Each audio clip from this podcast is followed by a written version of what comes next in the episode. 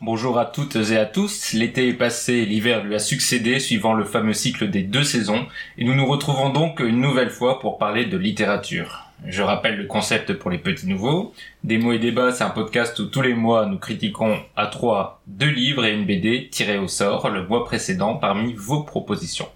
Et en effet, vous êtes le ciment, les fondations, le cœur vibrant de cette émission. Pour nous envoyer les livres que vous avez envie de partager, que ce soit des classiques, des pépites méconnues ou des propositions farfelues, une seule adresse, podcastdmd.gmail.com. On compte sur vous pour avoir la liste la plus diversifiée possible. Et ce mois-ci, on parle de Les âmes grises de Philippe Claudel, Les quatrains d'Omar Khayyam et Les chroniques birmanes de Guy Delisle. Mais pour parler de ces livres, je dois accueillir évidemment mes chroniqueurs, qui sont tous les deux nouveaux cette fois-ci. Bonjour Alice. Bonjour Mehdi. Bonjour Kevin. Tu peux dire bonjour Kevin. Je peux dire bonjour.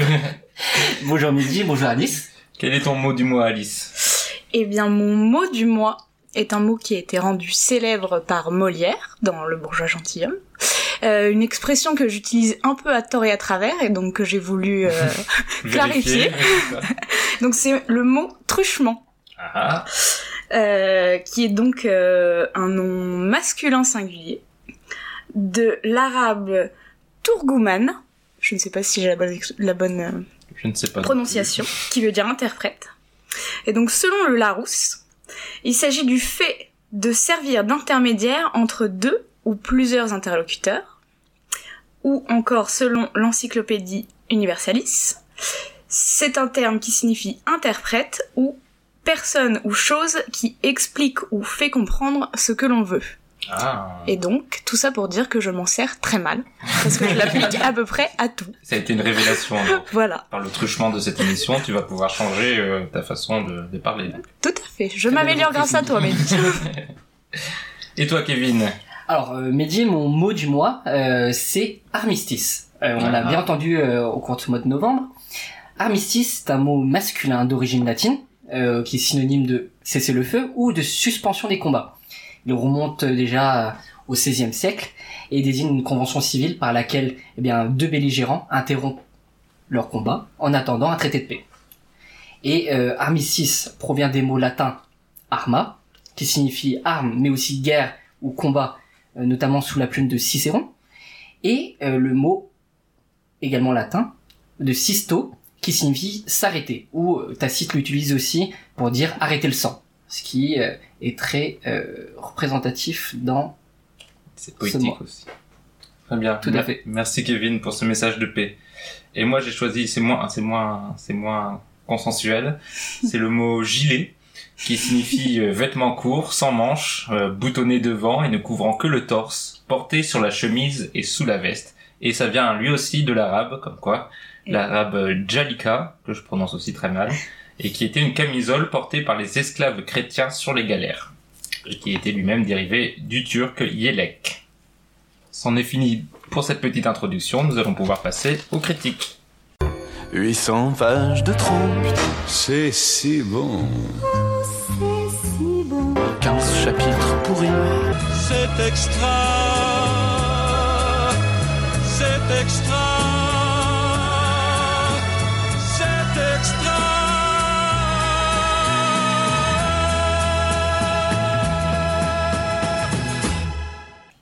Et nous commençons donc les critiques par les âmes grises de Philippe Claudel, de l'Académie Concours, comme il est précisé sur la couverture du livre, pour les âmes grises que je vais vous présenter. Alors, les âmes grises, c'est un roman finalement assez court, un peu moins de 300 pages, paru en 2003, qui nous situe au cœur de l'hiver de 1917 dans un petit village de l'Est, donc en plein pendant la Première Guerre mondiale. Une jeune fille est retrouvée morte, et le livre commence alors que l'enquête se lance mais nous sommes, euh, on s'en rend compte assez vite, très loin du roman policier euh, habituel en tout cas. Le narrateur, euh, inspecteur de police, au moment des faits, raconte cette histoire qui l'obsède, donc c'est à travers son regard, à travers ses, sentiments, que, l'on vit le- les, événements qui se passent tout au long du récit et notamment les réponses qu'il cherche pour comprendre l'acte qui s'est passé, pour comprendre cette mort qui le, tourmente, voire qui le hante. Et donc euh, les âmes grises est vraiment construit comme un, récit personnel empreint de toutes les émotions et des douleurs du personnage qui raconte l'histoire. Et c'est ce qui, pour moi, est la principale force ou qualité du, roman, c'est qu'il dégage du coup une véritable atmosphère de tristesse et d'abandon, notamment parce que c'est le regard de ce personnage euh, assez euh, fascinant du narrateur qui est un peu le dernier témoin d'un passé qu'il est presque le seul à se rappeler dans le village, puisque tous les autres, euh, au fur et à mesure, euh, partent d'une manière ou d'une autre. Et donc, il, est là pour raconter cette histoire un peu comme euh, le, dernier témoin. Et ce qu'il livre, ce qu'il nous montre, ce sont des humains un peu perdus pendant la guerre dans un petit village. Et surtout, il montre que le mal ne vient pas forcément de la guerre, dans ce livre en tout cas, mais plutôt des, des malheurs de la vie et des accidents divers et variés. Et toute la boucherie, tous les cadavres qu'il y a autour, qui sont un peu le l'arrière-plan du roman, euh, n'atténue jamais en fait la douleur que constituent les morts individuelles et les drames tragiques et euh, intimes de, tous les personnages. Malheureusement, à mon sens, l'intrigue est peut-être pas assez puissante euh, à mon goût et donc n'est pas à la hauteur de, de l'ambiance qui entoure le récit, ce qui laisse parfois euh, un sentiment d'inachevé. Et est-ce que vous pensez ça vous aussi? Quel est votre sentiment par rapport à, aux âmes grises Qui veut commencer? Kevin. Bon, euh, Mehdi, je vais être honnête avec toi. Euh, ce livre, bien. pour moi, ça a été une horreur. Euh, Total une totale horreur. La violence de Kevin. J'ai absolument haï le lire. D'accord. Euh, et je comprends même pas pourquoi il a été pris Goncourt. Parce que... euh, ah, euh, là où je suis en... Le, attends, le livre n'a pas pris Goncourt. hein. Il est pris Renaudot. Oui, Ouais. pardon. C'est juste qu'il est... euh, Philippe Claudel, lui, est à l'Académie Goncourt. À la- En fait, tout à l'heure, tu parlais de, de l'ambiance qui est un peu euh, triste, maussade. Mais en fait, je trouve que c'est là le le plus grand défaut de ce livre, c'est que c'est pas triste, c'est pas maussade, c'est juste glacial, c'est Hmm. horrifique, c'est euh, terrifiant à lire. C'est mouillé. Oui, c'est vrai que c'est mouillé. On C'est sent la flotte, quoi. Ouais. Ouais, c'est absolument humide. Et, et le gros défaut de ce livre, c'est aussi sa grande qualité. C'est la force de ce qu'il décrit. Mm. C'est le témoignage. Mais en même temps, c'est euh, on, on aura l'occasion d'aller plus loin, mais c'est ça qui qui m'a horrifié dans ce livre. Alors moi j'ai pensé que c'était un livre, euh, il est malaisant. Euh, tu te sens pas bien pendant la lecture, je trouve. C'est vraiment, il te met dans un état de, bah, tu sens, euh, c'est ça pourrit quoi. C'est c'est vraiment une atmosphère euh, hyper particulière. Mais là-dessus, c'est assez fort quand même de la part de de l'auteur, parce que autant l'histoire est horrible et il y a aucun personnage euh, qui soit vraiment euh, qui, Qui s'en soit sorte. ouais il y a pas de il y a pas de héros Ouais. Il y a il y en a pas un en qui t'as envie de croire ou il y a pas d'espoir en fait Mm. dans le roman Mm. et euh, et pourtant genre euh, bah t'es quand même il te met dans l'ambiance euh, tu tu ressens les choses et là-dessus il, il a quand même il décrit bien son sujet quoi Mais je suis, C'est, euh, je suis totalement d'accord avec le. Tu dis, ça, c'est, il y a plein d'eau dans, dans ce livre. C'est vrai que bah, ça commence justement par le cadavre d'une petite fille à côté d'un canal, et il y a Tout ce- et tout le long du livre, en effet, ça se passe dans le froid hivernal. Il y a la neige qui, qui les, qui les coince presque, qui les, qui les opprime, et ils sont dans, dans ce froid euh, d'hiver euh, pendant la guerre où il y a une catastrophe autour d'eux, et en même temps tout ce qui se passe dans leur vie à eux est aussi une catastrophe. Mais c'est vrai que c'est, une angoisse une ambiance assez assez dure mais du coup quand tu dis que tu, tu as haï euh, le livre Kevin c'est intéressant parce que tu tu nous dis donc que l'ambiance est affreuse que c'est une véritable horreur mais est-ce que du coup Oui. c'est pas est-ce que ça gâche quand même la lecture ou est-ce que c'est pas justement le- ce que veut l'auteur? Bah, moi en tout cas, ça m'a gâché la lecture. oui C'est-à-dire que euh, à, à la fois euh, l'ambiance était terrifiante euh, parce que du coup c'est humide, c'est mouillé, c'est glacial et en même temps l'auteur essaie à chaque fois de, de faire de mettre une petite note un peu absurde dans la situation et je trouve qu'à chaque fois eh bien ça vient casser l'ambiance qui se crée et euh, moi ça m'a beaucoup dérangé parce que du coup à certains moments par exemple euh, je pense qu'on peut faire quelques spoilers euh, pas trop pas trop. Mais euh, quand, quand l'événement principal arrive, euh, ça on peut le dire. Le- la mort de la petite fille. la mort de la petite fille. Oui, oui, ça, oui, ça commence Et- par ça. ouais. Ça commence par la, la mort de la petite fille et euh, étrangement, on a un juge qui arrive sur le terrain. Il commande des œufs. Et j'ai trouvé ça mais d'une d'un ridicule absolu. Ça n'a aucune place dans le livre.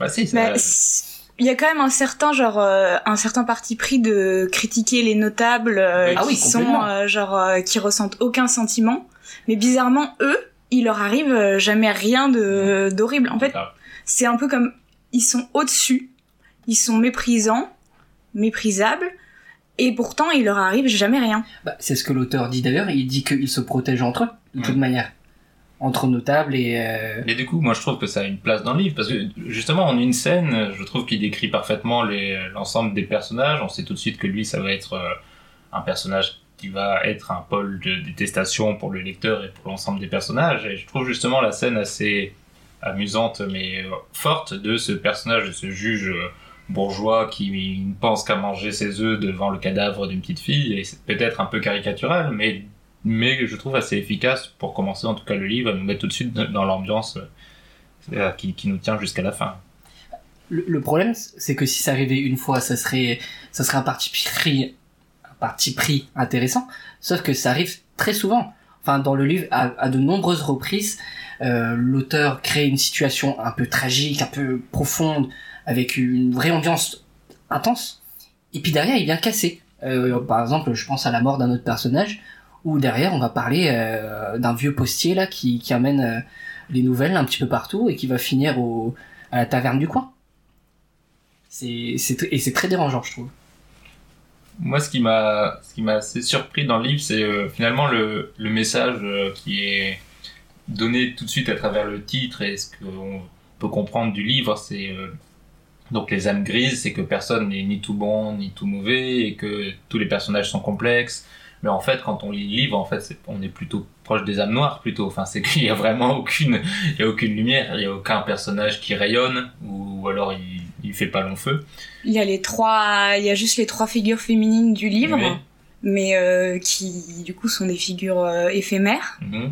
Et qui participent même pas au récit en tant que tel quoi. C'est c'est du c'est de l'évocation du passé et de ce qui a été. Et une espèce de euh, d'aura supérieure mais euh, enfin ça fait pas du tout partie du récit. C'est juste comme une figure nostalgique ou je ne sais quoi. Et et, euh, Et surtout qu'on peut se dire que ces, ces figures qui sont en effet euh, très amélioratives et euh, montrées vraiment comme une sorte de pureté et d'innocence dans ce monde, on peut se dire aussi, on, va revenir sur le dispositif narratif, mais c'est toujours à travers le regard du narrateur et on se rend compte que c'est son regard qui, qui les rend presque comme des, îlots de lumière dans un monde que lui juge totalement euh, foutu. Oui, bah, je suis totalement d'accord.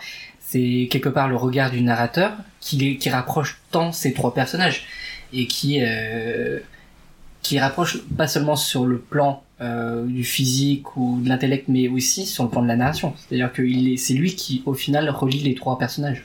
euh, non parce que le procureur il avait déjà fait le lien entre les trois euh, de base Mais alors là, c'est une grosse ficelle. Oui, c'est vrai que le- un, un, un des reproches moi que je ferai au, au, livre, c'est qu'il il est assez derrière euh, beaucoup de subtilité, je trouve, dans certaines descriptions, dans certains passages, ou dans la, mise en avant de son, atmosphère, dans l'évolution de, son scénario, ou en tout cas dans les personnages qu'il utilise et ce qui se passe. Il utilise beaucoup de grosses ficelles qu'on voit venir et qui tombent parfois un peu dans le mélodramatique. Et au bout d'un moment, on se dit, mais pour un petit village qui se passe autant d'é- d'événements tragiques, ça fait un peu too much euh, à supporter, à la fois évidemment pour les personnages, mais même pour nous. Je peux comprendre que du coup, ça, ça rend la lecture aussi parfois difficile parce qu'on se dit, j'ai pas envie de, savoir ça, j'ai plus envie de lire ça, c'est c'est trop dur. c'est vrai que tous les personnages ont une vie horrible Oui.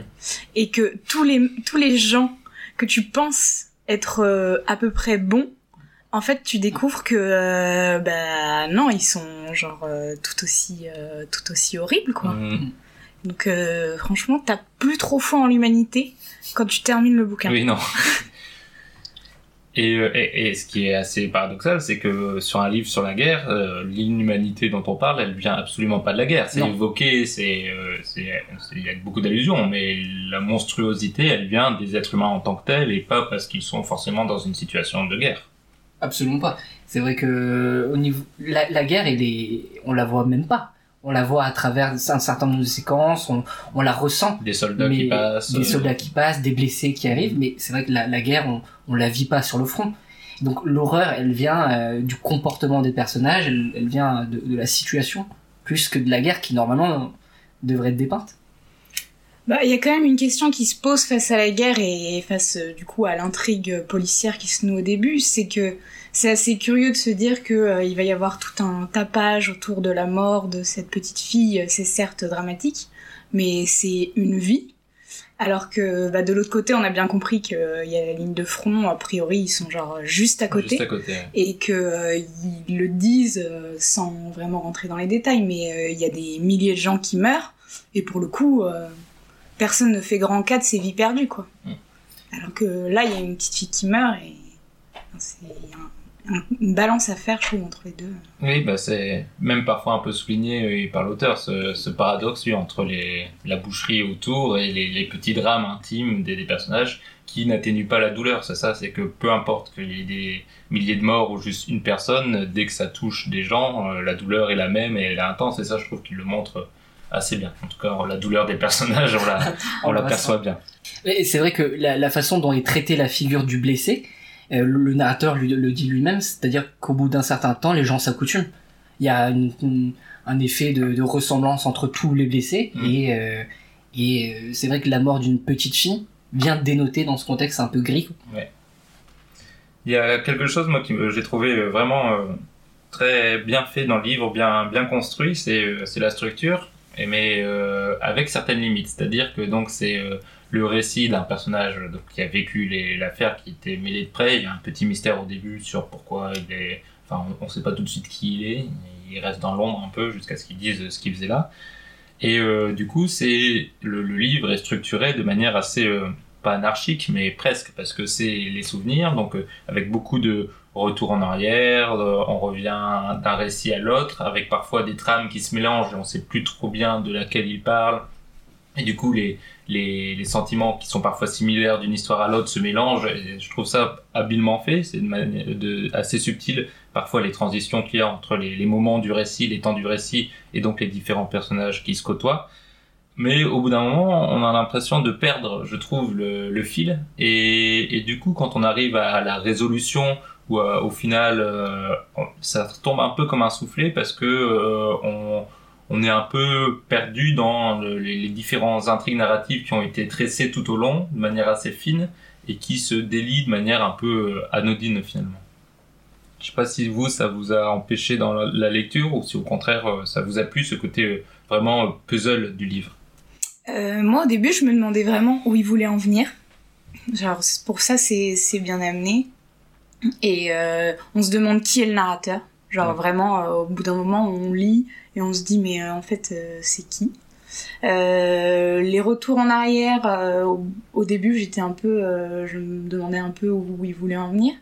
Et par contre, à la différence de toi, je trouve que à la fin, tu, je trouve que le dénouement est quand même assez bien amené parce que tu fais quand même le lien entre tous les événements et, euh, et je trouve que ça finalement c'est plutôt euh, c'est plutôt bien amené et ça permet vraiment de, de comprendre la structure euh, quand tu quand le dénouement tombe Oui. tu dis ah oui Oui, alors, euh, alors je, je suis pas vraiment d'accord avec Alice parce que moi pour le coup, euh, j'ai trouvé que la structure c'était c'est une catastrophe. Euh, Je fais pas dans la demi-mesure, Kevin, en tout cas concernant ce livre, je suis pas dans la demi. On a des ellipses temporelles qui sont juste mais absolument affreuses.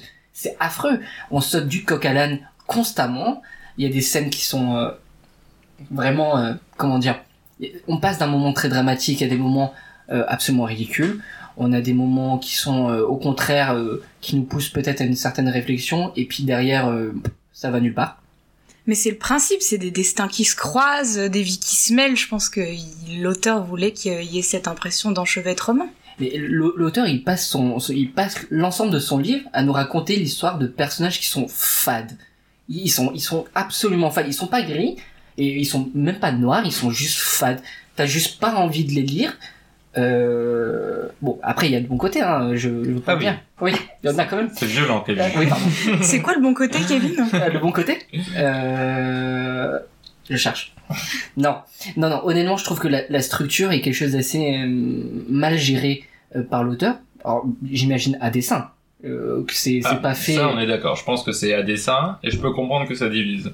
Oui. Parce que oui, mais je pense pas que ce soit un manque de, de style ou de talent. Je Absolument pense que c'est vraiment, il a voulu ce côté patchwork, Oui. recomposé. Euh. Après, euh, Oui, oui, totalement. je Bah, comprends que ça puisse ne pas plaire. c'est comme disait Alice, c'est vraiment un patchwork. Sur ça, c'est indéniable. Il y a un talent pour mixer les, la, la vie et la rencontre des gens, mais euh, mais on a l'impression d'avoir un auteur instable qui écrit un livre. Moi, je suis un peu, comme je l'ai dit, un peu entre vous deux. Je, vois tout le, potentiel de, cette idée et de cette mise euh, en scène, et en tout cas euh, de ce dispositif narratif, mais je trouve qu'en effet, ça limites et que parfois, ça, rend trop confus des situations finalement assez simples et qu'on se perd dans des, euh, des façons de recomposer le récit pour des drames qui sont assez poignants et qui su- suffisent en, eux-mêmes et qui ne méritaient pas ce surplus de confusion et de dispositifs sinueux dans, dans, dans la façon de lier, de tresser les intrigues. Est-ce que vous avez des choses à rajouter sur les âmes grises Alice, Bah, Non, moi j'ai fait l'objet d'une d'une censure. Oui, parce que je, je préviens mes, les, les auditeurs que j'ai coupé Alice qui allait vous spoiler tout, tout le livre. Donc euh, vous, ne, vous ne saurez pas ce qu'Alice pense de la fin du livre. Il a fait sciemment d'ailleurs. Tu peux dire, est-ce que tu as aimé la fin du livre? Alors, je n'ai pas trop apprécié la fin du livre. Ça m'a donné un peu un sentiment d'inachevé, je dirais. Ça, je suis d'accord, oui. Et, euh, et surtout, euh, et surtout, euh, c'est comme on le disait, c'est complètement, c'est complètement ambigu, quoi. Ouais. C'est que tu te dis que t'as as survécu à la lecture, t'es trempé. Et euh, T'es tout mouillé et t'as même pas t'as même pas et t'es abandonné. Voilà. on, te, on te laisse sur le bord de la route et puis euh, et puis débrouille-toi quoi donc c'est un peu ce que c'est un peu ce qui m'a c'est frustrant en fait Ouais. c'est excessivement frustrant Mais euh, honnêtement, alors, euh, il y a quand même de, de très bons points. Et enfin, il, il Ah, fait des... Kevin les garder pour la fin. Ouais, ouais. Alors vas-y, Juste- Kevin. Juste pour la conclusion. Mais c'est vrai qu'il fait des, des portraits, des- une galerie de, de portraits qui sont absolument fantastiques. C'est ces portraits de. Alors, c'est vrai qu'il fait une critique très acerbe des bourgeois, de, de cette classe un peu même euh, un peu, euh, je sais pas, on peut dire aristo. Euh, le, le procureur. Il fait, il fait un portrait Oui. euh, de tout le monde, hein, le portrait portrait. hein. Je pense qu'il n'y a pas de, il y a Ah bah. aucune classe qui s'en sort ouais les autres. fonctionnaires les Ouais. notables euh, Bon, Les pauvres. Il a quand même une, une petite faveur pour les gens de, De peu. De de petites, petites conditions. conditions. Oui, bah d'ailleurs il, il, il en parle de cette manière. Oui, oui, peut-être. Et et justement, les portraits des, des petites gens, c'est peut-être euh, les, les, les scènes les plus magiques, les plus magnifiques qu'il ait pu Oui. créer. mais ça reste plus pathétique euh, que Oui. amélioratif Ah, oui. hein, Ça, c'est sûr. euh, donc euh, C'est pas, c'est plus, pas germinal euh, non plus, quoi. Il les rend pas, il les rend pas très beaux non plus. Non, non. Donc, euh, mais oui, on, on l'a évoqué vite fait euh, par allusion, mais c'est vrai qu'on on n'en a pas parlé précisément, mais la plume de l'auteur est, est, est belle, je trouve. Enfin, il arrive vraiment à, à, en peu de mots à dresser, comme tu disais, euh, des, des personnages, des situations, une ambiance. Et euh, ça, c'est un livre, je trouve, en dehors des thématiques, agréable à lire en soi et qui se lit très facilement. Tout à l'heure, tu parlais un petit peu plus tôt des, de la thématique du traitement de la guerre. Mm. Mais ça, c'est absolument fabuleux. La Mm. façon dont il ne parle pas de la guerre Mmh, pour en parler, ça, c'est absolument extraordinaire. Il y a, il y a une vraie force dans, dans la façon dont il nous montre les soldats qui monopolisent les routes, Mmh. euh, les lignes téléphoniques. C'est, fabuleux. Surtout qu'on on a dans la littérature française et surtout en ce moment une palanquée de livres qui parlent de la guerre, notamment de la Première Guerre mondiale. C'est vrai que là, c'est fait de belle manière et ça, ça n'alourdit pas le, le récit, au contraire, ça le renforce. Mais même c'est un éclairage intéressant sur euh, la vie de l'arrière. Genre, Mhm. euh, ils sont dans cette ville où euh, bah, finalement il y a une usine Ouais. et ce qui fait que bah, la plupart des hommes de la ville sont pas partis euh, sont pas partis au front parce que bah, il fallait quand même que les gens continuent à faire tourner l'usine. Enfin, c'est quand même euh, c'est quand même intéressant de voir la confrontation avec les soldats qui reviennent du front, que chacun se regarde un peu de travers. ça dit ça Mhm. dit quand même beaucoup de la, de la, de la société à ce moment-là quoi. Donc Ça, ça c'était intéressant. Donc on aura fini sur, sur un bon point et je voulais donc poser la question rituelle, même si je me doute de la réponse de Kevin déjà. Est-ce que vous conseillez ce livre? Euh, je conseille ce livre, de le lire une seule fois, et puis euh, bien. de le brûler ensuite. Non, mais tu conseilles sérieusement de le lire. Oui, je conseille quand même de le lire, notamment euh, pour pour la plume de l'auteur, parce que c'est vrai que c'est c'est quelque chose d'assez extraordinaire à, à lire sur certains passages. Tu sais que tu ne leur as absolument pas donné envie de le lire. Oui, c'est vrai. Très bien. Ils seront de leur propre avis. Alice, est-ce que tu le conseilles? Oui, je le conseille parce que euh, l'ambiance c'est vraiment euh, rien que pour euh, vivre ça, même si c'est désagréable, c'est quand même c'est quand même un- une belle immersion. Oui, bon, je le conseille, disons, du bout des lèvres, quoi. C'est un, c'est un beau livre, mais qui a, qui a pas mal de défauts. Et surtout, ne le lisez pas si vous êtes un peu démoralisé en ce moment, quoi. Il faut, faut avoir la pêche, hein, avant de le lire, parce que... Je confirme, parce que en sortant de là, on déprime Oui. et euh, on a envie de. Et d'ailleurs, il y a un film en a été tiré, comme le dit ma couverture immonde de mon livre, comme euh, c'est l'habitude de- des maisons d'édition qui, dès qu'il y a un film qui sort, euh, nous mettent une photo moche sur les couvertures. Donc il y a un livre, un film, est-ce que vous avez envie de le voir? C'est la question bonus. Euh, moi j'ai bien envie de voir ce que ça donne. En plus il y a Jacques Villeray dedans. Donc, Ah oui? Euh, Ouais. Oh. Euh, je préférais regarder un bon Marvel. D'accord. Je vais maintenant vous lire un petit extrait pour vous donner un aperçu. L'eau à la bouche. Il faut maintenant que je me reporte au matin de 1917, où j'ai laissé au bord du canal tout gelé le petit corps de Belle de Jour et le juge Mierck avec sa suite transie. Tout cela a l'air bien embrouillé, comme un coq à l'âne cafouilleux, mais au fond, c'est à l'image de ma vie, qui n'a été faite que de morceaux coupants, impossibles à recoller. Pour essayer de comprendre les hommes, il faut creuser jusqu'aux racines. Et il ne suffit pas de pousser le temps d'un coup d'épaule pour lui donner des airs avantageux. Il faut le creuser dans ses fissures et lui faire rendre le pu, se salir les mains. Rien ne me dégoûte, c'est ma besogne. Dehors il fait nuit, et la nuit, qu'est-ce que je pourrais faire d'autre, sinon reprendre les vieux draps et les repriser un peu, encore et encore. Et nous passons à la deuxième critique du podcast. Il s'agit des quatrains d'Omar Khayyam, que Kevin a la lourde tâche de nous présenter. Alors déjà, un petit big up à Mehdi pour son accent, parce que sur Omar Khayyam, c'est pas Mm. très facile à dire. Les quatrains. Euh, c'est un exercice compliqué, euh, honnêtement, de, de critiquer de la poésie, parce que voilà, c'est toujours très subjectif. Surtout de la poésie en langue étrangère. Surtout de la poésie en langue étrangère. Euh, quand... Parce que Kevin l'a lu en persan. Je l'ai lu en persan, oui, tout à fait. Euh, mon édition en persan. Euh, et c'est un, c'est là, c'est c'est c'est ça toute la complexité euh, des quatrains d'Omar Khayyam, c'est que c'est à la fois beau, il y a des passages qui sont magnifiques, et euh, c'est chiant. Alors, euh, si vous êtes d'accord tous les deux, on, on va peut-être commencer par une petite intro sur euh, l'auteur, Omar Khayyam, donc euh, né en, en 1047 dans la ville de Nishapur, dans l'est de de l'Iran actuel. J'avais Euh, 1040. mais- T'avais 1040 Mm. Mais euh, il y a plein de gens qui s'opposent sur les dates de naissance de d'Omar Khayyam. Bah, c'est c'est une période où il n'y avait pas encore d'ordinateur et tout ça, donc c'est Et puis Ouais. l'état civil n'était pas très performant. L'état civil sur les peaux de bête, hein, non, c'était pas super. De Khayyam, on sait qu'il a été un très grand mathématicien, un physicien, un astronome, un philosophe, philosophe et poète. C'est ce qui d'ailleurs nous, intéresse nous particulièrement. Mais il a eu des travaux scientifiques absolument fous et que je comprends pas. Euh, alors, parlons maintenant des, des quatrains. Euh, les quatrains, ou ce qu'on appelle aussi les robayats euh, en persan, sont composés. Alors, vous allez me dire, on sait pas vraiment quand au cours de sa vie, mais on peut supposer à certains passages qu'il était relativement âgé déjà. Si seulement c'est lui qui les a écrits. Exactement, Ah, si seulement. Et le euh, mystère plane. Alice met le doigt sur quelque chose d'important. Ils sont écrits en écriture arabe, en utilisant des mots qui sont issus du vocabulaire à la fois arabe et persan. Ça lui permet de se diversifier un peu parce que, bon, c'est déjà que c'est répétitif. et, Il commence déjà à tracher, Kevin. euh, Alors qu'il est censé avoir adoré. hein. oh, mais j'adorais.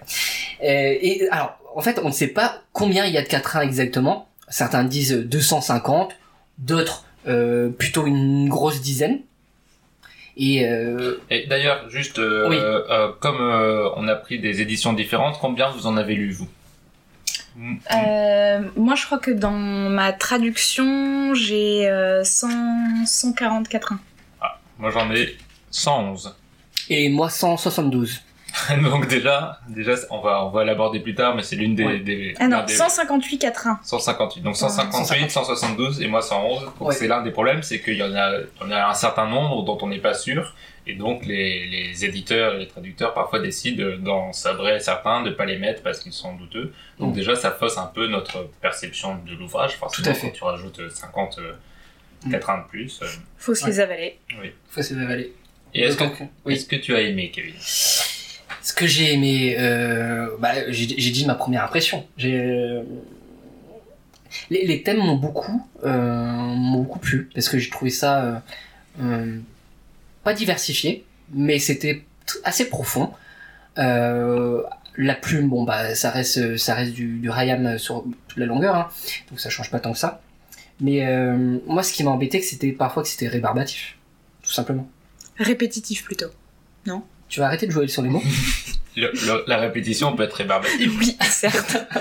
Mais est-ce que ce qu'on peut préciser aussi, c'est qu'un quatrain déjà, il faut le dire, c'est quatre vers, donc euh, c'est c'est très court. C'est-à-dire qu'un quatrain se lit en 10 secondes et on les enchaîne. Donc la question c'était aussi le format de lecture, est-ce qu'on pioche, est-ce qu'on lit d'une traite, ça peut changer aussi notre perception de lire. C'est toujours difficile de lire un, Mm. un, un recueil de, de poésie. Et c'est vrai qu'il tourne autour de- des mêmes thèmes. Peut-être que tu veux euh, justement parler en profondeur des thèmes qu'il parle. Oui, bah on, peut- on peut évoquer peut-être succinctement euh, les quelques thèmes qui reviennent Mhm. assez régulièrement. On a euh, la consommation de vin, qui ça euh, Ouais. revient régulièrement. On a la mort, la vieillesse, le besoin absolu de saisir le moment présent. Euh, on a quelques petites formules qu'il apprécie beaucoup, c'est celle du, du potier. Alors le potier, c'est quelque chose qui revient beaucoup chez lui, on, on l'évoquera. Et euh, surtout, et, et c'est là quelque chose de très euh, présent dans la pensée de Khayyam, c'est ou de Hayam, pardon, c'est euh, l'antidogmatisme. Un Oui. rapport très personnel à la religion. Oui, on parlera de, de la religion, notamment de, du rapport à la traduction de, de qui en a été faite. Euh, mais c'est vrai que le- ce qu'on peut dire du cœur du, du, du livre, c'est que c'est avant tout un, un carpe diem, comme on dirait maintenant, un YOLO. C'est que c'est il faut profiter de la vie telle qu'elle est euh, maintenant, euh, même si on nous promet des au-delà, même si on nous dit euh, euh, qu'il faut se, se contenir, se préserver des, excès, euh, notamment en boisson, en femmes. euh, et en différents plaisirs physiques. Euh, le livre, lui, remet euh, en avant ses plaisirs euh, de la vie de tous les jours, ses plaisirs charnels, euh, au-delà d'une satisfaction plus spirituelle, ou en tout cas, il lie les deux. Et c'est vraiment le cœur du livre, et peut-être qu'il le répète euh, un peu trop en fonction des, des, des quatrains au fur et à mesure du livre. En tout cas, c'est un message qu'il veut vraiment faire passer. Oui. Et aussi, il faut, enfin, quand tu lis le livre, tu peux pas faire l'économie de, de t'intéresser au contexte dans lequel, euh, dans lequel il a écrit le, supposément écrit ces quatrains, parce que, euh, parce qu'en fait, quand tu t'intéresses un peu et que tu creuses, tu te rends compte que euh, bah, il y a tout, euh, tout un contexte euh, religieux à l'époque qui fait que euh, lui, euh, en écrivant ça, euh, il passait vraiment pour euh, pour le plus grand fifou de la terre, quoi. pour le dire comme ça, Oui. Un hérétique même. un hérétique. Bah, D'ailleurs, beaucoup d'auteurs persans après lui, après sa mort, le décrivaient comme un pur hérétique. Eh Un grand un, poète, mais un dépravé total. euh, Totalement. Déjà, rien que le, sur le plan purement pratique de la consommation du vin et de la religion musulmane, il y a déjà euh, En soi, il y a en soi une petite contradiction qui peut maintenant sembler euh, forte, mais que lui euh, euh, contourne, mais que lui contourne parce que et on voit clairement dans son livre qu'il y a une dimension spirituelle à cette consommation du vin. Cet enivrement n'est pas que physique, il est aussi spirituel et c'est toute une philosophie de vie qui se cache derrière le vin. Il faut pas non plus le lire dans un premier degré brut, mais euh, c'est vrai qu'on peut comprendre que c'est un personnage qui pouvait passer pour un, ce qu'on dirait, nous, ce qu'on appellerait avec nos, yeux d'occidentaux, un libertaire. Bah, ce qui est intéressant à voir, c'est que euh, je pense que dans la consommation de vin, euh, Khayyam, enfin euh, a, une, a une relation très personnelle avec euh, sa religion, avec son Dieu en fait. C'est ça. C'est-à-dire que lui, il remonte à un islam euh, qu'il décrit lui, en tout cas primitif. C'est-à-dire que euh, il s'interroge pourquoi le vin est, est interdit c'est surtout par l'ivresse. Et euh, certains, dans certains quatrains, il dit très clairement que il désapprouve l'ivresse, il désapprouve l'excès de vin, mais que euh, en aucun cas le vin en lui-même n'est quelque chose d'interdit. Ce qui nous fait une lecture, euh, comme tu pourrais le dire, euh, de libertaire. Parce que vous, quand vous le lisez, vous avez l'impression qu'il s'inscrit dans une religion, euh, dans une religion quelconque? Totalement. Oui. Parce que moi, je trouve que, il... enfin, c'est ma lecture, hein, mais euh, j'ai l'impression qu'il est plutôt en rejet de, de toute forme religieuse. Bah justement, je pense qu'on peut aborder un autre point qui sera à la fois une parenthèse et un, un moment très important parce qu'on s'approche de, de- d'une question qui fait très débat sur euh, Omar Khayyam, donc c'est son lien avec l'islam. C'est que euh, il y a- on a lu trois traductions différentes de trois auteurs différents et moi j'ai lu donc la préface euh, de mon traducteur. Donc le, le- mon traducteur c'est Omar Ali Shah qui se revendique dès les premières dès les premières lignes comme un soufiste. Donc déjà il le dit, il dit je suis Donc lui, soufiste il- et voilà ma traduction et il passe euh, une- une- trois quarts de sa préface à euh, vraiment démonter en des termes assez durs, parfois même un peu euh, choquants, je trouve, dans une préface euh, professionnelle, les anciens traducteurs.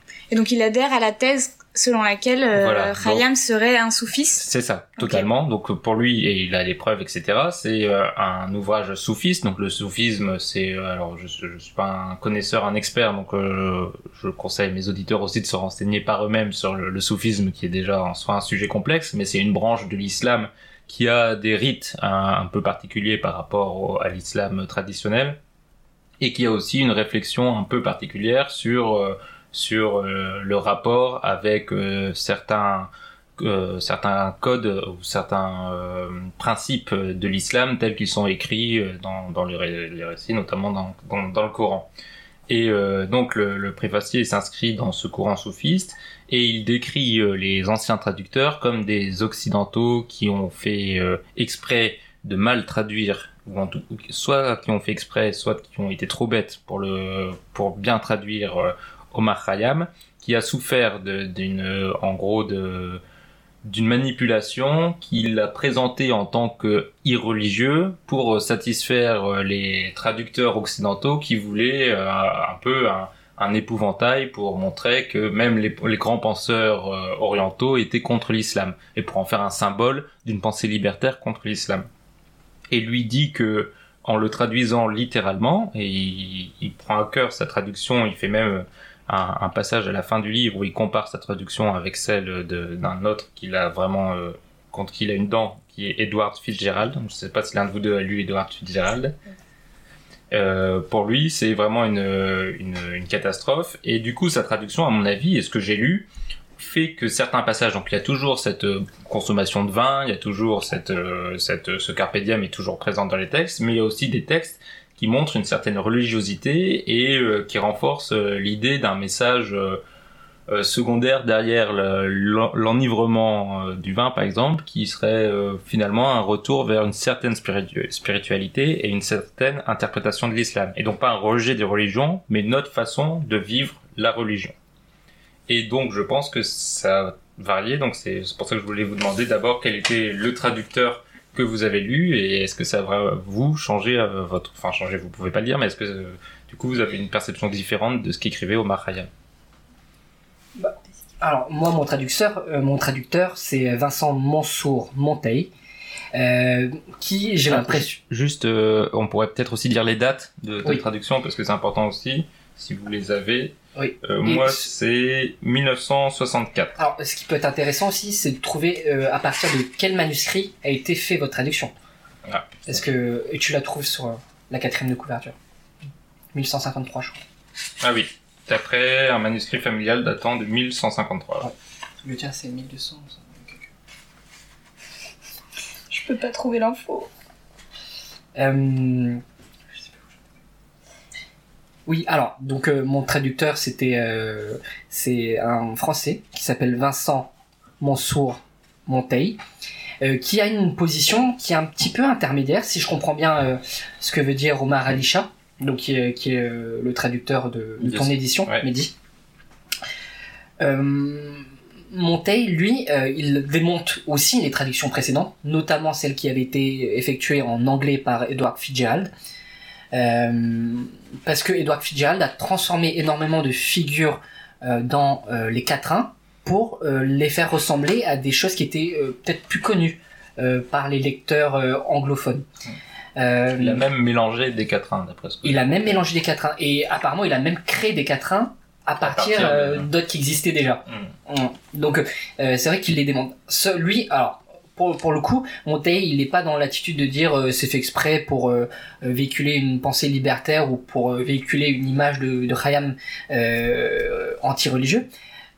Montaigne, lui, il, il parle juste du principe que ça a été fait parce que le contexte de l'époque et le contexte du traducteur faisait qu'il abordait euh, ces quatrains sous cette forme-là.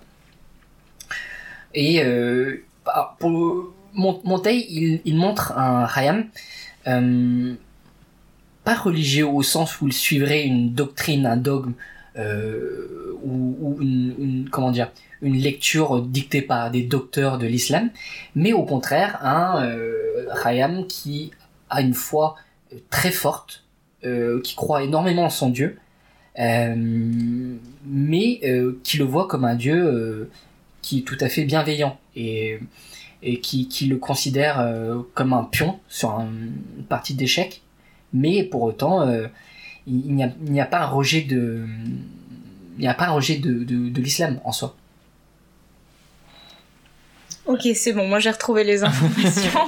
Donc, qu'as-tu lu, Alice Euh, moi j'ai les quatrains euh, traduits du persan et présentés par Charles Groslo. Un joli nom. Voilà, voilà, je vois Kevin qui fait des gestes amusés à côté de moi. C'est pitoyable.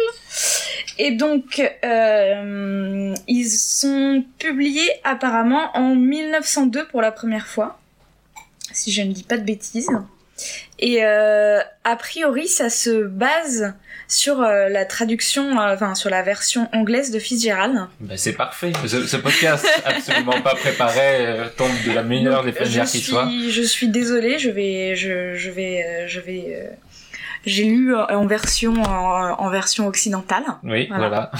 Et euh, donc, euh, bah, dans la préface euh, qu'il, enfin dans l'introduction qu'il fait de, de, de ces quatrains, il nous explique donc que, euh, sans, sans dire que qu'il s'inscrit dans une dans une quelconque religieux, religion, euh, il nous explique que en fait Rayam est plutôt euh, la figure du poète maudit euh, type euh, Baudelaire. euh, euh, le- l'artiste euh, désabusé et, euh, et qui se et qui s'érige en, en, en rempart contre le fanatisme Religieux. religieux. Ce qui n'est pas faux. Ce qui n'est pas faux, mais euh, du coup, on a un peu l'impression quand on lit le livre que Khayyam s'inscrit pas du tout dans une euh, dans une euh, dans une dans un esprit euh, religieux en fait.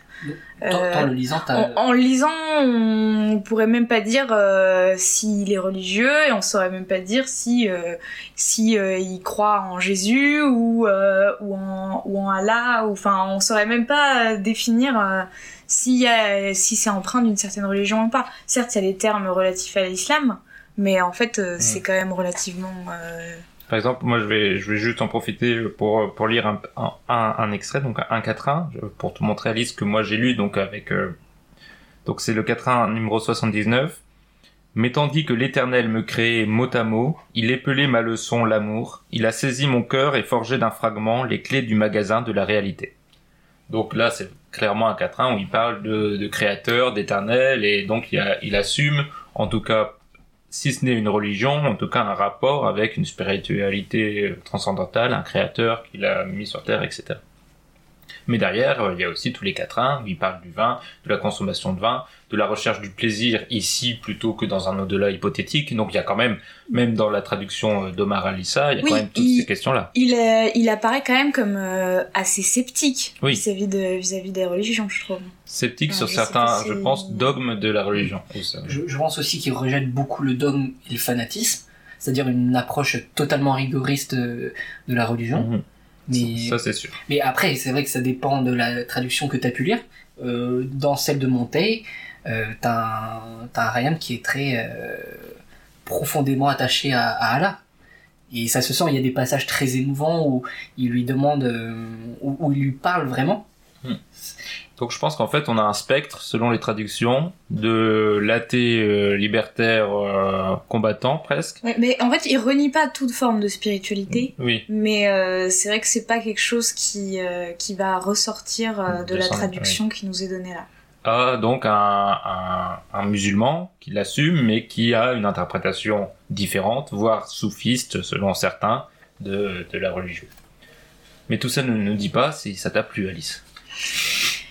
Alors, j'avoue que euh, je j'ai pas forcément été emballée. La poésie c'est quand même euh, assez euh, difficile à lire et là en fait comme on l'a vu, je trouve que on est plus en train de, lire des enfin d'essayer de lire des analyses qui ont été faites par différentes personnes pour comprendre ce qu'il a vraiment voulu dire. Enfin, faut vraiment lire entre les lignes. Ça demande euh, ça demande quand même euh, je trouve un gros travail de recherche derrière.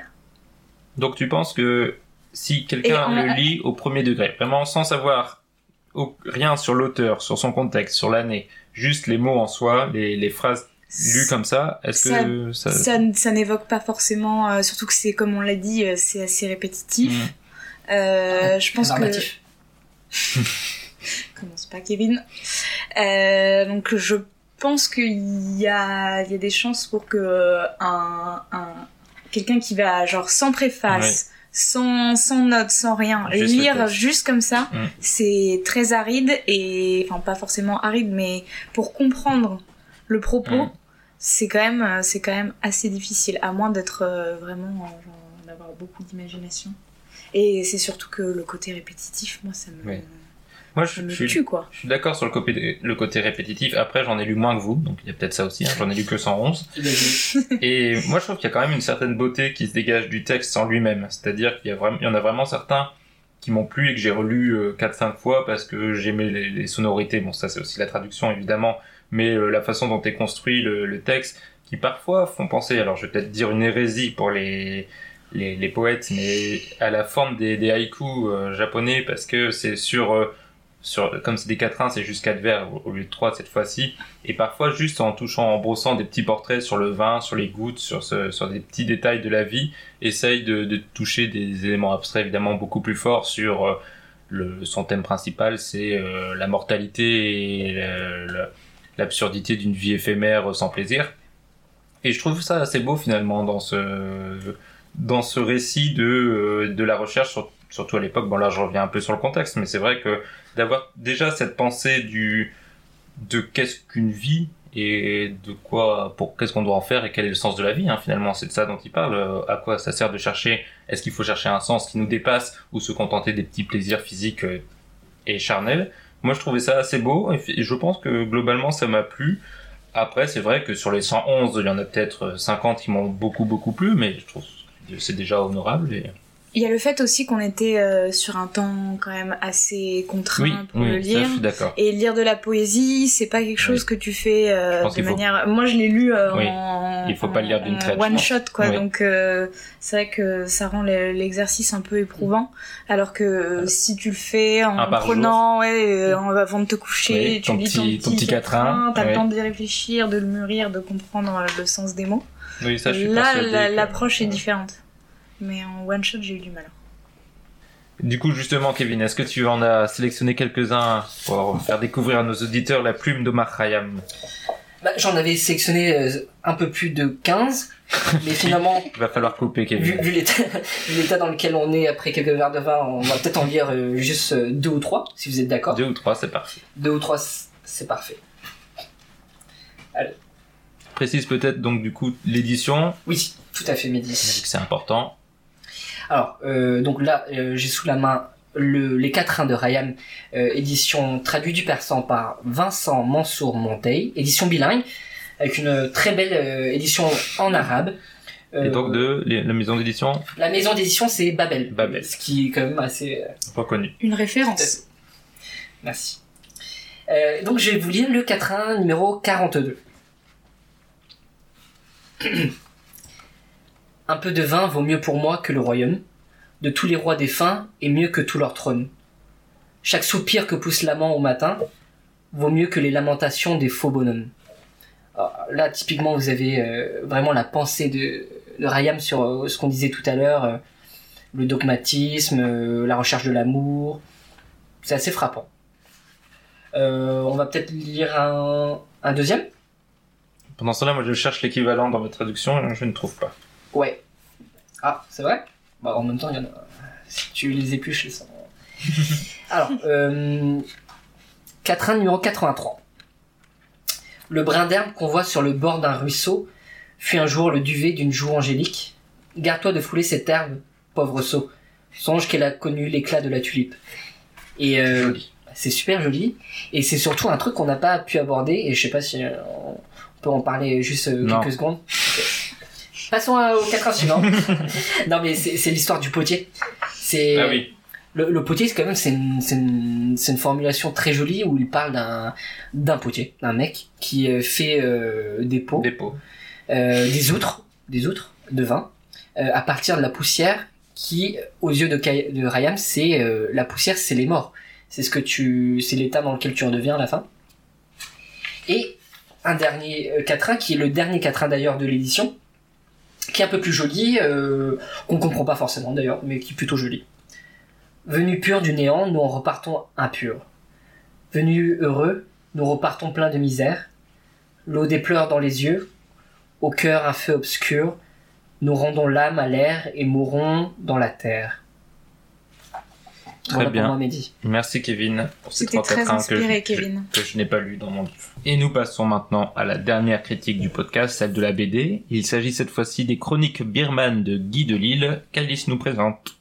Tout à fait. Alors, euh, donc, comme Mehdi vient de le dire, euh, la BD s'intitule Chronique birmane.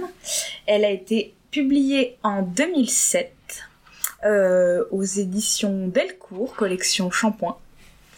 Euh, il y a 262 planches dessinées en noir et blanc, si je ne me trompe pas. Non, non, tu t'es pas trompé. Il n'y a en effet pas de couleur. Peut-être que quelqu'un a trouvé de la couleur. oui, c'est ça. De de traduction. Et donc l'auteur, euh, c'est Guy Delisle, qui est un, un auteur québécois. Euh, je vais dire quelques mots sur l'auteur avant de, parler de, la BD en tant que telle. Donc, avant de devenir auteur de BD, Guy Delisle euh, travaillait dans l'animation euh, de dessins animés. Et ce sont ses expériences professionnelles dans ce contexte qui lui ont fourni le, support de la plupart de ses livres. En effet, au cours de sa carrière d'animateur, il est amené à travailler dans, dans différents pays à travers le monde, notamment Asie, Chine, Corée du Nord, qui lui inspirent euh, des BD euh, autobiographiques. Donc, euh, il a, avant Chronique Birman, écrit Shenzhen après une, une expérience en Chine, Pyongyang pour la Corée du Nord, Chronique de Jérusalem après Israël. Mhm. Donc là, on se situe entre Pyongyang et, et Chronique de Jérusalem. Euh, donc euh, l'histoire, c'est que l'épouse de Guy Delisle, qui est l'auteur, euh, est amenée à effectuer une mission d'un an en Birmanie dans le cadre de son travail chez MSF, Médecins sans frontières.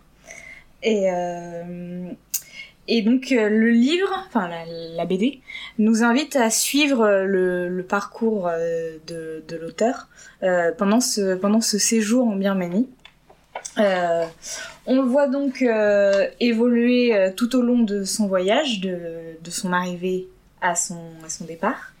Et on le voit évoluer sous certains aspects. Euh, le, le livre se présente comme un, comme un journal de bord où il va euh, consigner euh, ses différents ressentis. Les grands thèmes, je vais les donner comme ça et on Oui. va pouvoir enchaîner ensuite. Il y a d'abord sa vie en tant que sa vie en tant que père de famille, euh, qui prend euh, quand même beaucoup de place euh, dans le récit. Euh, la description de la société birmane, la critique du régime militaire, le microcosme dans lequel vivent les expatriés dans le dans le pays, le monde religieux également, les conditions de travail des ONG sur place, et euh, c'est euh, également euh, érodé de sa découverte du pays euh, par ses différents voyages. Et ça t'a plu? Ça m'a plu. Pour le coup, c'était, euh, c'est vraiment agréable à lire. Euh, le dessin est assez simple, mais euh, assez évocateur. Euh, c'est très drôle.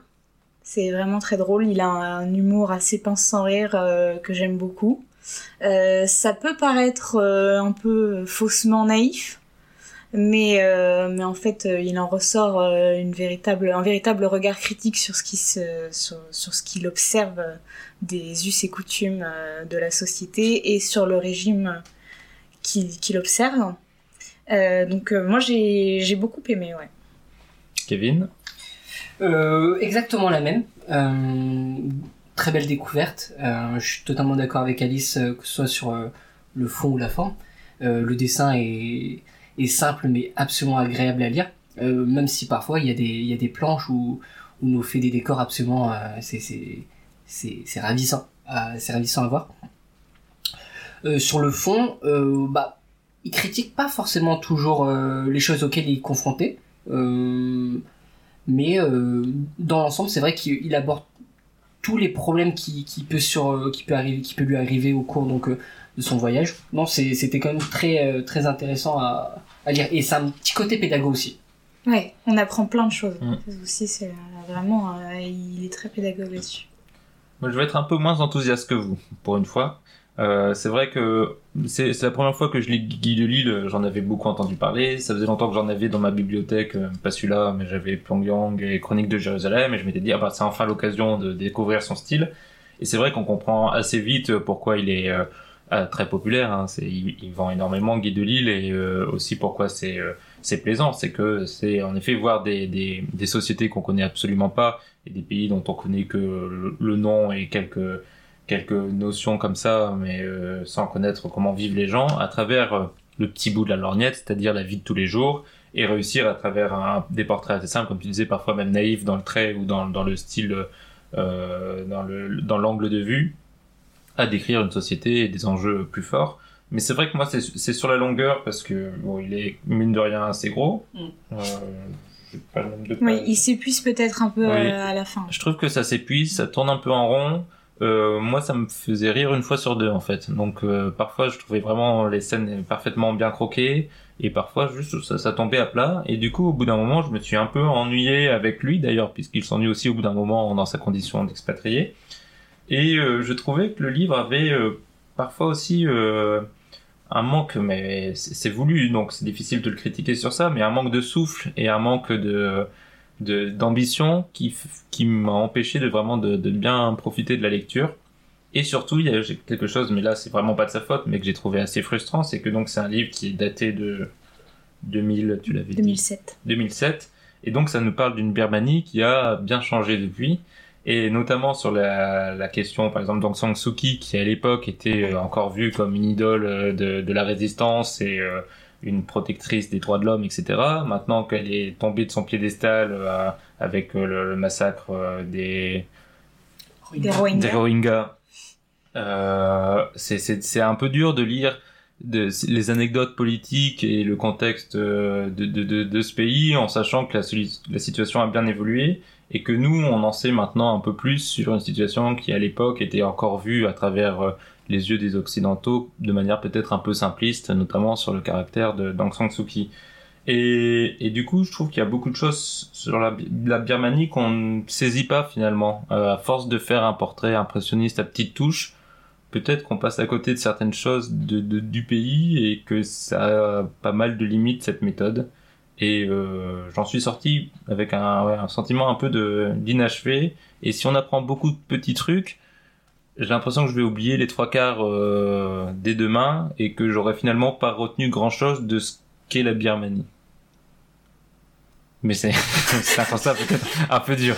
Bah, si, tu veux, par exemple, tu prends l'exemple euh, d'Aung San Suu Kyi. Euh, la, vision qu'on a même aujourd'hui, c'est une vision un peu occidentale. Euh, alors que chez elle, c'est, elle est toujours autant glorifiée qu'elle était il y a combien ça 2007 2007, c'était Il y a- a 10 ans. Il y a ouais. 10 ans. Et elle est toujours à ce niveau de, de popularité. Oui, mais justement, dans le livre, on la voit comme la gentille face aux Ouais. méchants qui C'est celle l'oppriment. qui est enfermée chez Voilà. elle et, euh, et qui n'a pas le droit de sortir. euh. Et maintenant qu'on sait que la situation est évidemment un peu plus complexe que ça, vo- voir ce, ce portrait, c'est un peu, euh, c'est un peu moins facile à lire. Bah, en, en même temps, on- est-ce qu'on peut vraiment apprécier l'œuvre à l'heure où on le parle ou est-ce qu'il faut l'apprécier au moment où elle a été composée? Ça, je suis Ouais. d'accord, mais du coup, ça souligne peut-être le côté un peu naïf du livre qui euh, participe un peu justement par ces petites touches. Aung San Suu Kyi il l'aborde quasiment pas, mais juste il l'aborde en tant que c'est l'idole que je veux absolument voir et euh, c'est la femme qu'il faut absolument. Comme il dresse tous les portraits et toute la situation du pays par ces petites touches, est-ce que justement ça simplifie pas trop la situation, ce que nous on voit d'autant plus maintenant que cette situation a bien évolué. Mais le mystère autour d'Aung San Suu Kyi, c'est assez drôle parce qu'en fait, euh, pendant tout le récit, enfin pas pendant tout le récit, mais c'est qu'au début, il a pas le droit d'aller au bout de la Ouais. rue. À un moment donné, il ruse pour euh, pour réussir à passer devant la maison. Et c'est- enfin c'est pareil, ça ça tombe un peu à plat parce que c'est genre euh, au début, il a je vais harceler les soldats, blablabla. Et, euh, et en fait, il passe devant la maison et, Et il voit rien. il voit rien et il est en mode euh, ah bon bah finalement c'était ça quoi. Et est-ce que c'est pas finalement ce qu'on pourrait en penser aujourd'hui? Genre, euh, on l'a tous glorifié et en fait, bah, ah bon, c'est ça, genre. euh, Oui. Voilà. On sait ce qui se passe. Mais oui, je reproche. Mais en fait, ce que je reproche au livre, peut-être, c'est que je lui en demande trop. C'est que justement, je trouve que euh, il est un peu trop simpliste dans la description de la société birmane et qu'il y a plein de choses qui qui sont laissées sous silence pour mettre en avant les petites euh, les petits faits et anecdotes euh, de la vie de tous les jours. Mais c'est aussi ce qui fait sa force. Et donc, c'est peut-être moi ce que j'attendais du livre. Quand j'ai vu Chronique birmane, je m'attendais peut-être à quelque chose d'un peu plus Mais qu'est-ce que t'attendais du livre et qui t'a manqué? C'est peut-être ça le problème aussi. Bah, peut-être un truc plus documentaire en fait. Un- Parce que peut-être même plus classique. il décrit quand même pas mal euh, les disparitions forcées, euh, le climat de censure, euh, des décisions euh, pas transparentes, euh, Les guerres de pouvoir. les guerres de pouvoir euh, internes au régime. Est-ce Euh, qu'il explique vraiment Est-ce que tu sais pourquoi l'histoire du pays, pourquoi il en est là, où est-ce Bah, qu'il va? Après, c'est des pistes. Enfin, Oui, c'est des pistes, libre c'est à ça. toi d'aller euh, d'aller creuser ce qui ce qui t'a laissé euh, sur ta fin. C'est vrai. Je pense que c'est ça. C'est une invitation à creuser. Et, et peut-être que ça m'a pas assez satisfait, mais c'est à moi de faire le travail, c'est vrai. Mais euh, parfois, ça lui arrive aussi de d'expliquer un peu le contexte, mais hors des, des propos qu'on lui rapporte. Parce qu'il se base pas mal sur ce que lui dit, euh, ce que peuvent lui dire les, les Birmans. Mais des fois, il nous explique aussi euh, pourquoi euh, tel ou tel a été mis en prison, euh, pourquoi tel ou tel devient Premier ministre, enfin des trucs comme ça aussi. Ouais. Mais je crois que justement, ce que j'ai préféré dans le livre, c'est quand il en parle pas du tout. C'est quand il parle des petits faits de, Du quotidien. de, oui, de son enfant, etc. Où je trouve que parfois, justement, il y a des situations euh, qui, qui touchent ou qui, qui sont assez, assez fortes, assez puissantes ou même très drôles. Mais c'est dès qu'il essaye de faire, de dresser ces tableaux un peu de la société, tout ça, je trouve qu'il va, soit il en dit trop ou pas assez, mais ça, me- ça me va pas. En tout cas, le, point de vue qu'il adopte me, me satisfait pas. T'es peut-être un peu trop exigeant, Mehdi? C'est, tu es mal placé pour parler après ce que tu as fait de, de ce pauvre Claudel euh, en début d'émission, hein, Kevin. C'est parce que Mehdi aspire à l'exhaustivité. Est-ce que vous avez d'autres remarques à faire sur Chronique Birman? Alice, est-ce que tu as un extrait à nous lire? Tout à fait. Alors, faut juste que je retrouve. J'avais corné la page. Donc alors, pour vous, parce que j'ai pas du tout parlé de la structure non plus, mais en fait, euh, c'est des espèces de petits chapitres euh, qui, qui se suivent.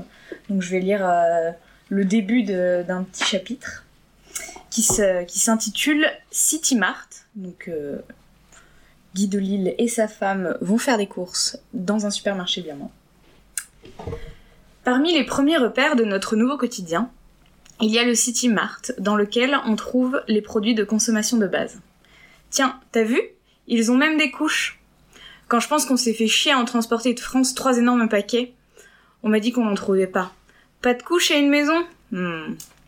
Ah, les rayons alimentaires des pays étrangers. Je dois avouer que je trouve ça extrêmement exotique. C'est un aspect de la culture d'un pays que les touristes ratent complètement. Si j'avais à écrire un guide, il en serait question. Graphiquement, il y a des trésors. J'en achète régulièrement, que je vide sans trop savoir ce qu'ils contiennent, et je les transforme en porte-cris. J'en ai comme ça toute une collection à la maison qui fait l'envie de mon entourage. Eh, pas mal celle-là Kenya 2002. Ah non, pas ça.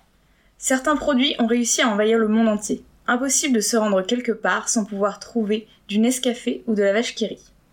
Voilà le vrai visage de la mondialisation. Une grosse vache rouge qui rigole. Très bien. Merci à vous et nous en avons fini pour les critiques. Nous passons donc à l'avant-dernière partie de ce podcast et la dernière en votre compagnie. C'est l'heure des recommandations. Mais moi, je ne suis pas ainsi que certains de tes prêtres du amis. Tu peux avoir confiance en moi. Aie confiance, crois en moi, que je puisse veiller sur toi. Et nous voici donc dans la partie recommandations. Mes chroniqueurs ont carte blanche pour vous conseiller ce qu'ils ont vu, lu ou ce qu'ils vont voir ou lire, n'est-ce pas Kevin? Oui, tout à fait, Mehdi. Tu n'es pas obligé de mettre le doigt dessus. Alors, une petite recommandation pour vous, notamment pour les fans de fantasy, en cette fin de mois, avec la sortie le 20 et le 21 novembre 2018, donc normalement après, euh, normalement c'est déjà passé ces dates, avec la sortie de Fire and Blood de J.R. Martin, euh, donc qui nous raconte euh, l'histoire de la dynastie, la maison des Targaryens dans l'univers de Game of Thrones. Euh, donc l'édition française est découpée en deux parties, éditée chez Pygmalion, donc à ne pas confondre avec l'agence de com. La bonne technique de sortir deux volumes Exactement. avant Des- Noël. Bah ça fait de la thune. Et euh, si vous pouvez attendre, attendez l'édition collector puisqu'elle sera illustrée. Et donc, bah, je, je sais que tu, tu l'as pas lu, mais si tu as eu des infos, est-ce que, euh, est-ce que tu sais si c'est accessible à des gens qui n'ont jamais lu Game of Thrones? Ou est-ce qu'il vaut mieux euh, avoir lu les tomes avant de se lancer dans, dans celui-là? Oui, alors euh, puisque je ne l'ai pas lu, euh, la réponse sera un peu vague, mais euh, logiquement, on est censé pouvoir comprendre parce que c'est une sorte d'encyclopédie préalable à, au monde de Game of Thrones, notamment la série et les livres. D'accord. Alice, qu'est-ce que tu recommandes Moi, ce ne sera pas une recommandation en tant que telle, puisque, comme euh, Mehdi euh, l'a souligné, euh, c'est plutôt vous faire partager ce que j'ai l'intention d'aller voir incessamment sous peu et qui me semble fort sympathique. Donc, euh, je vais parler de l'exposition des comédies musicales à la Philharmonie de Paris du 19 octobre au 27 janvier 2019 qui propose euh, une immersion dans le monde euh, donc des comédies musicales. Donc parfaitement adapté, je pense, pour euh, les fans de Grease et autres euh, West West. Demoiselles de Rochefort et West Side Story, Roméo dont je fais partie. Roméo Non, Juliette, non. C'est raté. T'as réussi à tomber sur une euh, non-comédie musicale. Oh, allez. Bien joué. Donc voilà, euh, qui apparemment est très vivant Tira à et, l'exposition, Kevin. et nous immerge complètement dans le dans le thème. Très bien. Deviens Merci, une star, Kevin. merci Vous viendrez avec moi. Et moi, je vous recommande un film qui est sorti euh, il y a une semaine ou deux, Que tu as vu, que j'ai vu. Euh, un film de... qui s'appelle Le Grand Bain. Le Grand... Comment tu sais? Tu sais tout. Donc oui, Le Grand Bain de Gilles Lelouch. Alors, je dois vous avouer que je suis surpris de vous recommander ça parce que j'y suis allé un peu euh, sceptique, étant donné que je suis pas le plus grand fan de, Gilles Lelouch en tant qu'acteur. Mais c'est un film assez surprenant. Euh, alors, euh, ça fait peur parce que c'est aussi une comédie française entre quatre quarantenaires qui font des trucs un peu surprenants. Donc c'est quelque chose qu'on a vu 20 fois et, c'était 20 fois mauvais. Mais là, cette fois-ci, c'est plutôt réussi car il prend le parti euh, de faire une comédie qui ne force pas le rire, euh, qui fait, qui passe beaucoup de temps au contraire à, décrire des personnages assez tristes, euh, tristes au sens fort du terme, c'est-à-dire qu'ils sont tous les, enfin non, ils sont même pas quatre, ils sont plus, ils sont une six ou sept à avoir des vraies névroses, euh, dépression, colère euh, incontrôlable, euh, loser euh, sympathique. Et ensemble, ils décident de faire de la natation synchronisée et ils vont essayer de se soigner à travers ça. Et les acteurs sont formidables. Hein, c'est le casting français dans son excellence, c'est-à-dire euh, Poulvord qui n'en fait pas des caisses. Qui fait du boulevard mais qui n'en fait pas des caisses, euh, Philippe Catherine, Mathieu Amalric qui est comme toujours incroyable, et même Guillaume Canet est bon, donc c'est dire. Et euh, le film est, est vraiment sympathique, parfois quelques longueurs. euh, pour un film qui parle de natation et euh, mais euh, mais avec des moments euh, de, de grâce oui euh, et et surtout euh, une certaine subtilité une sensibilité dans le portrait qui dresse des personnages euh, qui fait plaisir et donc c'est un, film qui fait du bien et il y a aussi Virginie Efira qui joue très bien donc euh, je le signale là donc euh, le grand bain de Gilles Lelouch Et je valide l'analyse de Mehdi. Je suis Ah. allée le voir aussi et j'ai beaucoup aimé. c'est une double recommandation vous n'avez plus le choix Et petite remarque, euh, les acteurs que Mehdi a préférés sont des acteurs belges. non pas Amalric Guillaume Canet Amalric Euh, il est pas belge Poulvord et Virginie Fira. Ça, c'est vrai. Merci Kevin pour cette intervention de, de- de sauvetage de la Belgique.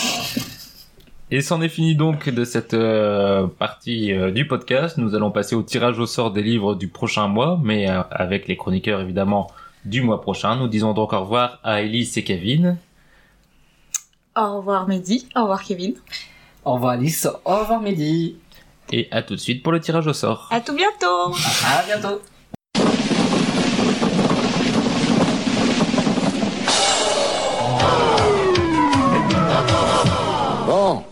Et nous sommes de retour pour la dernière partie de ce podcast, la partie tirage au sort, où nous piochons parmi la liste de nombreux livres que vous nous envoyez continuellement, les livres que liront nos chroniqueurs le mois prochain. Ils ont chacun, moi y compris, droit à un veto, et peuvent ainsi euh, s'éviter les pires atrocités, car vous n'avez pas envoyé que des livres très agréables à lire.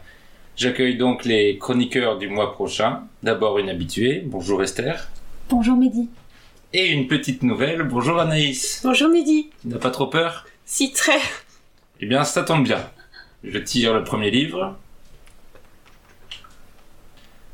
C'est un roman écossais, paru en 2017, de 672 pages, écrit par Anthony Ryan et qui s'appelle Le sang du dragon. Esther, Waouh. Euh, Ça comment, dire, comment dire non? Comment dire non au sang du dragon? C'est donc oui, Oui, oui, oui, c'est, c'est un oui. c'est un oui franc. Anaïs, C'est un oui aussi. très bien. Et je, je ne mets pas de veto.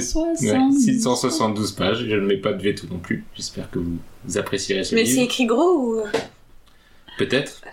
J'espère. Il y a des images. Des images, ça. Non, ça, c'est après la BD, Anaïs. C'est un autre. Le deuxième livre. Un roman français cette fois-ci, de 350 pages, 2014, écrit par Laurent Gounel et qui s'appelle Le jour où j'ai appris à vivre. Oh, génial, du développement personnel. Moi, c'est oui, direct. C'est vrai? On Anaïs va bien s'amuser. Se dit oui, oui, oui. Non, on n'influence pas les autres chroniqueurs, Esther, c'est Pardon. interdit. Oui. Oh. J'aime prendre des risques, donc oui. Bon allez, je le mets pas non plus, mais ça, ça me démange. C'est à quand même. deux doigts. C'était pas loin. Bon, très bien. Donc, euh, nous avons nos deux romans. Et pour la BD, je vous propose un- une BD française de 46 pages de Johan Sfar et Lévis Trondheim, Donjon. Eh bien oui. Pour moi, c'est oui aussi. Et ben voilà, donc pas de veto cette fois-ci. Nous avons donc nos trois œuvres que nous lirons pour le mois prochain. Le sang du dragon d'Anthony Ryan, Le jour où j'ai appris à vivre de Laurent Gounel et Donjon de Johan Sfar et Lévis Trondheim. À dans un mois, une bonne lecture.